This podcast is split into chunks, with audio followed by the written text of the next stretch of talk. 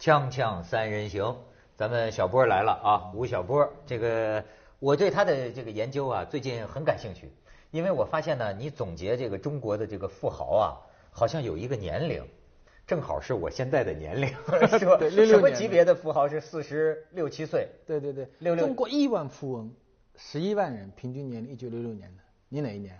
一九六七年的，我就还有一年嘛，对对吗？你我已经差不多了，恭喜你了。还有一年，但是呢，我跟你说，也有不幸的消息，这个也是扣在这个年龄。你知道最近这几天啊，这个这个有很多朋友就在聊，呃，就是那个小马奔腾那个，你知道吗？啊李明，然后就就俗名就就一般就叫他大狗，也是四十六岁，啊，突发心梗，突发心梗。还有谁呢？中铁的这个总经理啊，这个老总，哎，你看这个新闻说的也很有意思，就是说在家中一月四号在家中发生意外，但是平素呢就有抑郁倾向。然后呢，现在这个这个中铁公司方面好像就是说说我们公司没有那么大的债务问题，因为有人说是不是跟公司的债务问题造成这个什么什么自杀呀，都有这种说法。哎，这个整个这些消息没压力大有证没有证实是自杀。这个还需要再考核，这个需要再考核。包括李啊明，李明怎么去世的也得要考核。也需要考核。就是现在很多时候表面说出来的这个这个事实啊，只是表面的事实啊我。们是一个充满了八卦的国家。对对对对对，你看都是门儿清的人。哎，这玩意儿让人觉得有什么感觉？压力大。压力大。对，就中国这些年三十多年来，确实是财富爆炸的年份，但确实是一代人付出的生命。就是一代，对，而且我见过，比如说中国现在富豪大概首富大概各个榜单加在一起大概十五个人，我大概见过三分之二。你现在回过头来想，这三分之二的人没有一个人是开心的，哎，对，就对没有快乐的人。这个对对，就是你你知道，我现在就觉得这些人呢，我我因为我最近听过好几个，嗯就是我这个岁数啊，四十六七岁啊，当然都有官员。嗯。就突然就死了，有的人就是吓死了，就是可能你你的公司啊或者你的你的什么吧，你的事情 嗯。碰到了一个什么，当时这个精神压力大到，你可以吓死你，就是心梗啊，或往往往是嗯，所以要小心。他们就是说有有有些人甚至讲啊，你知道啊，像咱这岁数的人也不要恋爱，你知道，就是有时候是这这个岁数的人，你就是失恋呢，都会引起这个心梗，就是就是经过大的这种精神压力之下，那个那个那个太太脆弱了一点了。太脆弱，哎呦，真是。医学上统计说，心脏病突发的情况是有的是中彩票啊、中股票啊，还有看球啊、赌马啊，这些是这是有统计数据。就范进中举，哈哈大笑几声，是吧？就是一个突然的情绪的大的波动。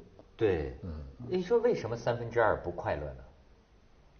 不，我见过的三分之二就没有一个快乐的。你怎么大概有一个还好，定了也怎么定了定义快乐呢？你就是第一，他除了工作以外是没有任何生活的；第二，他是没有朋友的；第三，你跟他的交谈或者他日常的表现是非常紧张的，就是非常紧张。是不是可以倒过来说，只有这样的人才能做到这么大的成功？没错，就是要要是花很多时间娱乐、休息的很很很舒坦、很和谐，就赚不到这么多钱啊，对对对，所以中国现在的这个紧张和焦虑，不是他们这一批人，就首富是这么，二富、三富、五富到两万多户的人，基本上都差不多，都很紧。你看中国大学生紧不紧张？北大毕业跑到如果在北在北京工作，他第一件事就是北京房价四万块，我一个月工资五千块，然后呢，然后回家就想这件事儿，多少钱买了几套房子，马上就因为一走进社会，第一件事就是焦虑。对对对啊，然后看到身边的人就有人这个这个互联网来啦，移动互联网来啦，那个什么医药革命发生啦，啊，都各种各样的机会都在，所以大家都很焦虑这。然后每个人都会有失败感，这个是。其实中国还有一个就是，你帮那些首富去看，他不快乐；第二，他很焦虑；第三个，他有挫败感。其实真正的那些那些那些那那些获得财富的人，他成就感很小，啊，他不带有成就感。我觉得中国当官的也一样，对，当官的也没有成就感。就是如履薄冰啊，战战兢兢。我所以那天我还想问胡润一个问题，我说你接触他们这些人，就咱们这些俗人呐、就经常会有这个问题，就是说财富挣到多少个亿了之后啊，你的动力是什么？他没动力呢。你的你是要干什么？我我问过一个首富，你真是我真是问过一个首富，这个我问他，我问过三个首富，嗯，呃，这个问题，我说你已经赚钱赚了那么多了，你为什么还在努力的工作在赚钱？对，其中有一个人就回答我，他说我就要知道我这辈子到底能赚多少钱。这叫，这也是一种事业是吗？对，这这讲的好听的职业道德，就我觉得他们到后来他不是这个钱不是实际的价值了，对就是就等于像人家做科学研究，或者是或者是一个学者，我要写很多书，比方朱光潜晚年还在翻译维科的这个，这是他一生从事的事业。这个事业，嗯他的这个事业成功不成功是比较的特别快，因为他一年稍微一懒惰的话，旁边的人就超过去了。他那个企业家和跟别的呃那些职业的人有很大的区别，我认为啊，你比如说，比如说朱光潜或者那些文学家、哲学家，啊，郭沫若早年写一个写一个呃青铜时代，写一个女神一直在是吧？就在了。然后曹禺二十几岁是吧？写一个雷雨。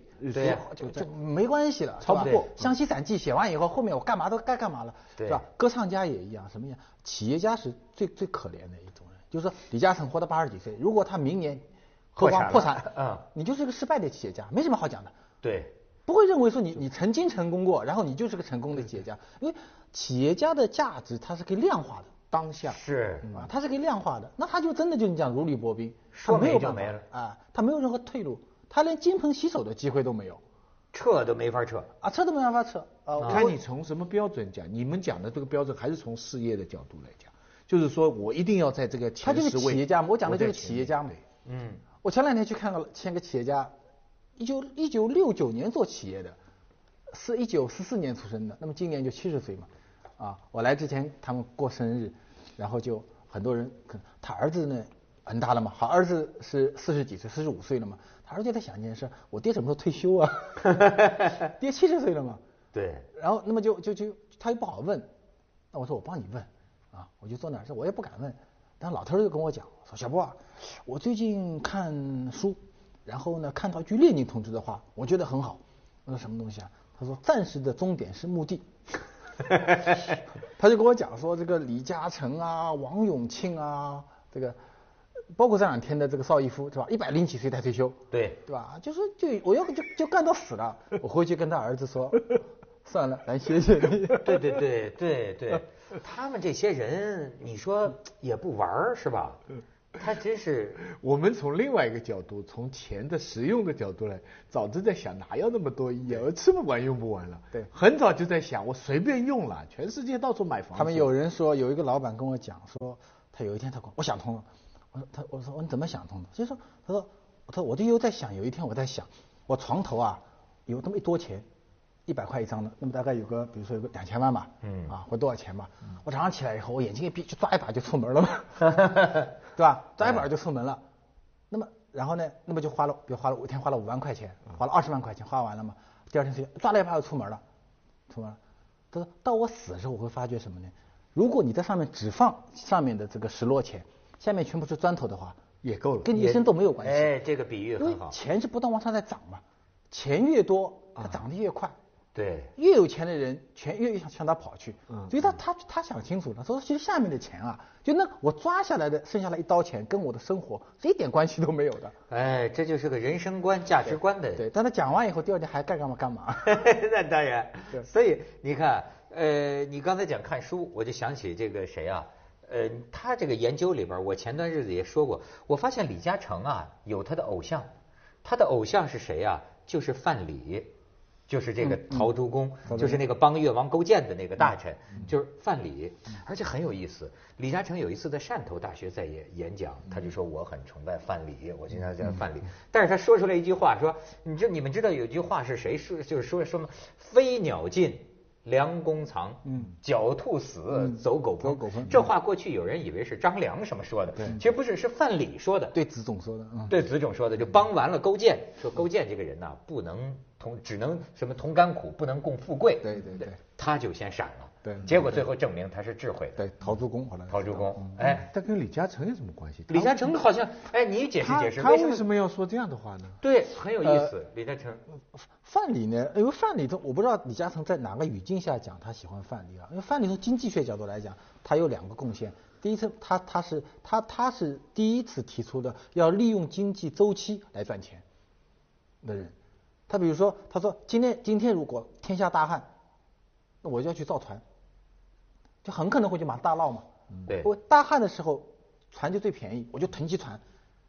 然后呢，可能三五年后天就天下就大涝了。大涝的时候呢，我就要去我就要去想想讲大旱的事儿，因为因为农对农耕时期的话，基本上就就一个一个地方基本上是五年到八年就一次大难，大就是旱旱涝灾害啊。然后他就根据呃当经济当一个产品特别贵的时候，他就去买那个便宜的；当那个产品便宜的话，就买那个贵的。你回过头想，李嘉诚这几十年赚的钱，一大半的钱就是赚周期的钱。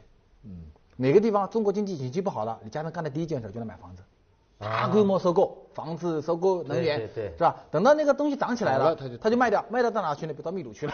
对对对对对到到到到到到加拿大去了。就赚钱真正能赚到钱的是赚周期的钱，这个是范蠡发明的哎，你说的很有意思，就说当年是把范蠡啊当成一种道德，就说他这个人最有名的是几聚几散嘛，就太会挣钱了，挣够了之后就散尽了，然后重新又挣又又起来，是吧？他是利用周期。是周期，这有对，所以。范范蠡能够三次成为经济经济学家解读历史，不是不是，他也不是，而且但是范蠡呢，有点爱情方面，我认为有点不地道，就是就把这个西施啊找着之后，说西施本来跟他好嘛，然后他把西施去献给当女特务，去献给那个吴王夫差，把这个国家搞坏了之后，最后哎，他就带着西施。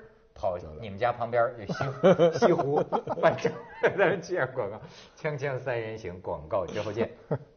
所以你看，小波他研究这个历史的规律，他给他发现出这个中国是几千年来啊有一个这个历史的这种这种这种规律对商业，但是这几千年咱就不聊了，是吧？聊现在的事儿。我给你看几张照片，我认为想请他说说。咱们老是说学习三中全会精神嘛，对对那么先看看以前的，呃，据这个小波认为，这就是十一届三中全会时候的啊。你再看这个，当时啊就发表这个嗯会议公报，哦，这个是革命性的公报。革命性，当时在街上，你看人们这个像抢传单一样抢啊，抢这个公报。然后你再看，这是也很重要，十四届三三三中全会啊。你再看下边，呃，这当时呃的领导层，十四届三中全会，这个朱朱镕基，对朱镕基对中国经济啊，这个这个管了十二年怎么评价都都不过分，这个重要作用哈。哎，小波，你给我们学学三中全会。对，现在开始学三中全会。对对对对对。十八届三中全会，那么七八年到现在呢是开了八次三中全会，所以咱们现在的十八届三中全会呢是改革开放以来的第八次三中全会。第八次。对，所以其中有其对其中有一个问题，就是说，那这个八次三中全会哪几次是重要的？或者说现在的十一八届三中全会在里面排在第几位？哎这其实是一个挺有趣的一个问题。你觉得排第几位呢？我觉得应该排在第三位。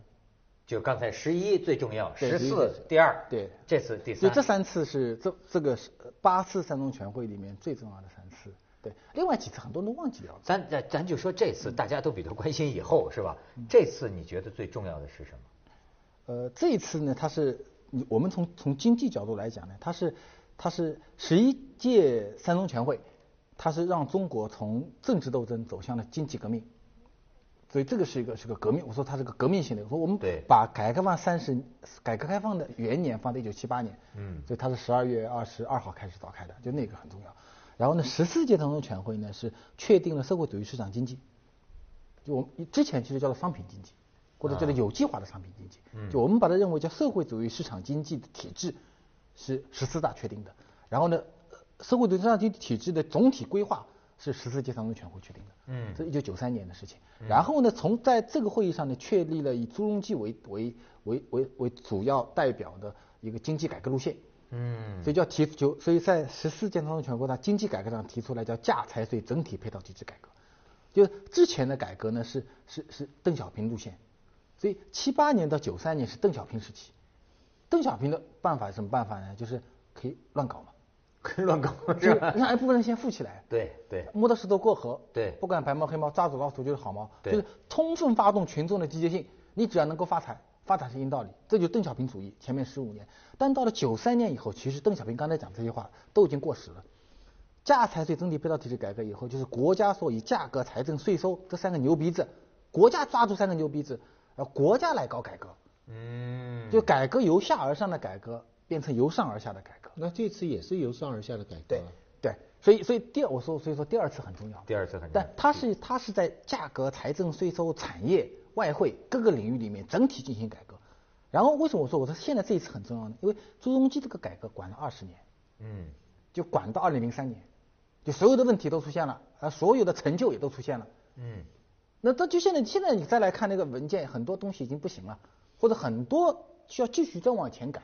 比如那时候确定了分税制，那现在就要改分税制了。如果你再搞分税制的话，那土地财政就还是土地财政，因为对中央拿太多啊啊。比如说那个时候确定了人民币和美元的强行挂钩，那现在中国利率啊、汇率啊要要要自由化、市场化了啊。比如那时候确立了国有企业改革为主力的这个这个改革模型，那现在民营企业老板可能就不答应了，你得告诉我国有企业和民营企业到底怎么回事儿，是吧？那时候提出来要搞社会保障体制改革，那你他所有的承诺都没有兑现，对，所以这个二十年改完以后，它有成就的部分可以说非常大，中国现在跑到全球第二了嘛。但如果你按那个方案再往下走的话，那就是贫富差距越来越大，中央越来越有钱，地方仍然靠土地，然后人民币的泡沫越来越大，然后中国以中国的泡沫与全球为敌，它就变成这么一个状况。所以这一次为什么很大家觉得非常的重要呢？因为说现在还是整体配套机制改革，就二十年以后，中共第二次提出了整体配套机制改革，就是我继续在在顶级层面上面来重新设计改革，然后这个改革往前走是建立在九三年那一次改革的蓝图之上，啊，你看，啊，所以所以这一次是第三次重要的，就它的路线其实跟九三年啊没有大的变化，路线没有变化，中间的它方法升级了它就升级，它是个它是个升级版。啊，升级版。但但是个升级的过程中呢，就很它的它为什么会这样它升级呢？因为它它第一次放大了市场的作用，啊，它就把市场的作用开始放大了。这次这一次你看三中全会的决定的第一部分就提出来说，我们这全会主要的目标干什么呢？是调整政府和市场的关系，啊，确定市场在经济活动中的决定性地位。那就这些话就是是说明是现在的这个文件是九三年那个文件的一个升级版。所以我说八次文件里面八个三中全会决定里面，这个是第三个重要。现在这个感觉啊，这个中国的这个经济啊，好像真的就是时运呐、哎，这中国历史上讲这个时时来运转，有这个时运。嗯你现在就觉得这个改革开放三十年就像挡不住的一样啊。对所以呃，我在他的书里就看到过，甚至有个西方学者认为啊，说中国这个改革开放到走到今天啊，是这个人类行为的一个意外结果，就是说这就不不能解释。对，罗纳德克斯的。所以我想问的呢是你说的一句话，就是说未来这超过美国指日可期啊，就是说要是中国保百分之七的年增长，对对你的预测是到二零二零年。二零二年不是二二那个二零二二二六到二八年左右二。八年啊，就是超过美国。但是他说了一句话，说其实到了那个时候，也就是最危险的时候。我想问你，就后一句话，那为什么超过美国那时候也会是一个我们最危险的时候？因为我为什么讲中国超过美国可期呢？因为中国你就它这个火车一样的，它已经它已经发动起来了。那么现在我们就问题说，那么它发动起来，它往它能不能够再继续往前走？就客观上有没有条件往前走？这是个是个问题点嘛？那有些美国人认为是没没没没办法往前走了。美国现在很有名的叫保罗克鲁格曼，啊九八年零零八年的诺奖得主，他去年就预言中国六年经济总崩溃。那么他就认为说你的燃料都燃尽了，你再往前走你就没东西走了。但是我们不这么认为，我们认为还能往前走，它就两个原因。第一个呢，中国的城镇化现在李克强提出来了，对中国现在城市化率百分之五十二，我们每年大概是一点一到一点三的每年的这个城市化人口转移啊。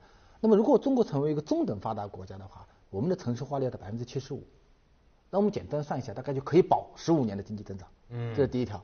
第二条呢，制造业，中国现在的全世界第一大制造业大国，就我们的制造业的在全球的比例啊是超过美国的。那我们中国人民你知道就勤劳勇敢呀、对，勤劳勇敢加便宜嘛，对对对的尽量勇敢加便宜。对吧？那么就哎我们的制造业的能力还很强，所以城镇化加制造业可以让中国经济往前走。嗯所以这个火车你在短期内啊，我认为在你说的六年内倒闭，我们可以跟保罗克鲁格曼打一百亿美金的赌，啊，他他一定倾家荡产，对对对。咱们先去下广告再打赌，锵锵三人行广告之后见。哎，徐老师有什么高见？我看看真正有力量的论据，还就是农民进城，对，就是把农业经济货币化，嗯，以它来保目前的百分之七的这个增长率。之前的方法，出口加工啊，什么什么城市的房产啊这些，而且我看了一篇文章是是《金融时报》登的，讲改革哪些前哪些后，听上去好像每一种改革都不能损害目前的高房价。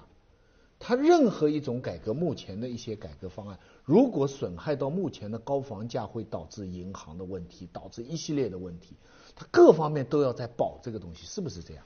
呃，房那是另外一个问题，就房价它是个货币现象。嗯我我是我的我的研究认为啊，你比如说我跟你讲个数据，二温家宝上任的时候，温总理上任的时候，中国的 M two 我们的广义货币啊，就是你我口袋里的钱、银行的钱、流通的加在一起广义货币嘛，广义货币大概在二十万亿人民币左右。嗯到他退休的时候，将近一百万亿。啊，就十年啊，我们的广义货币呢增加了五倍。对这个五倍啊，基本上是中国前七十大城市房价上涨的平均水平。就你啊你你零二年在北京买套房子五千块钱，对现在的二手房价格大概在两万五到三万。哦，他这意思就是货币贬值嘛？对对对，它其实是个货币现象。对，那你中国现在继续往前走的话，现在我们的每年的广义货币量的投增长大概在百分之十三到十五，就现在的货币投放的总量是 GDP 的一倍左右，就它还是个泡沫化的过程。那这个泡沫化那么大的泡沫，它需要找个地方去兑现嘛，需要沉淀。对。那就是城市化和不动产是最大的一个沉淀哎泡沫。，就还是接着说，对，呃，到中国超过美国的时候，危险的是什么？因为就是我前面讲的，就是它的动力还在那里，所以就是说我们现在不改革，我们就靠货币投放，靠不断的建房子，把农民工招进来，然后这边制造业不断的靠成本优势往前走，基建扩大，那基建规模扩大，我们还是就就就那个傻子一样的往前赶，保持百分之七的增长。傻乎乎的都能保百分之七，因为我们现在跟美国差大概一倍左右嘛，啊 GDP，那七，那你我们简单数学上核复合算一下，就是保持百分之七的增长，连续增长十年十年翻一番嘛。超英赶美没问题了啊就是但是超英赶美之后还没说危险是什么？危险就是说你如果不改革的话，你这个泡超超过的过程就是个泡沫化过程，你啊超过的时候泡沫就破灭掉了。啊，就是这个。对所以说像个傻子一样往前奔，我们得聪明一点，对是吧？这个中国经济啊，所以他所以为什么大家对十八届中全会现在寄予很大的希望就在于，接下来为您播出文明启示录为了能源没有丧失掉的情况下，你要有新的能源加进去。对如果你新的能源不加进去，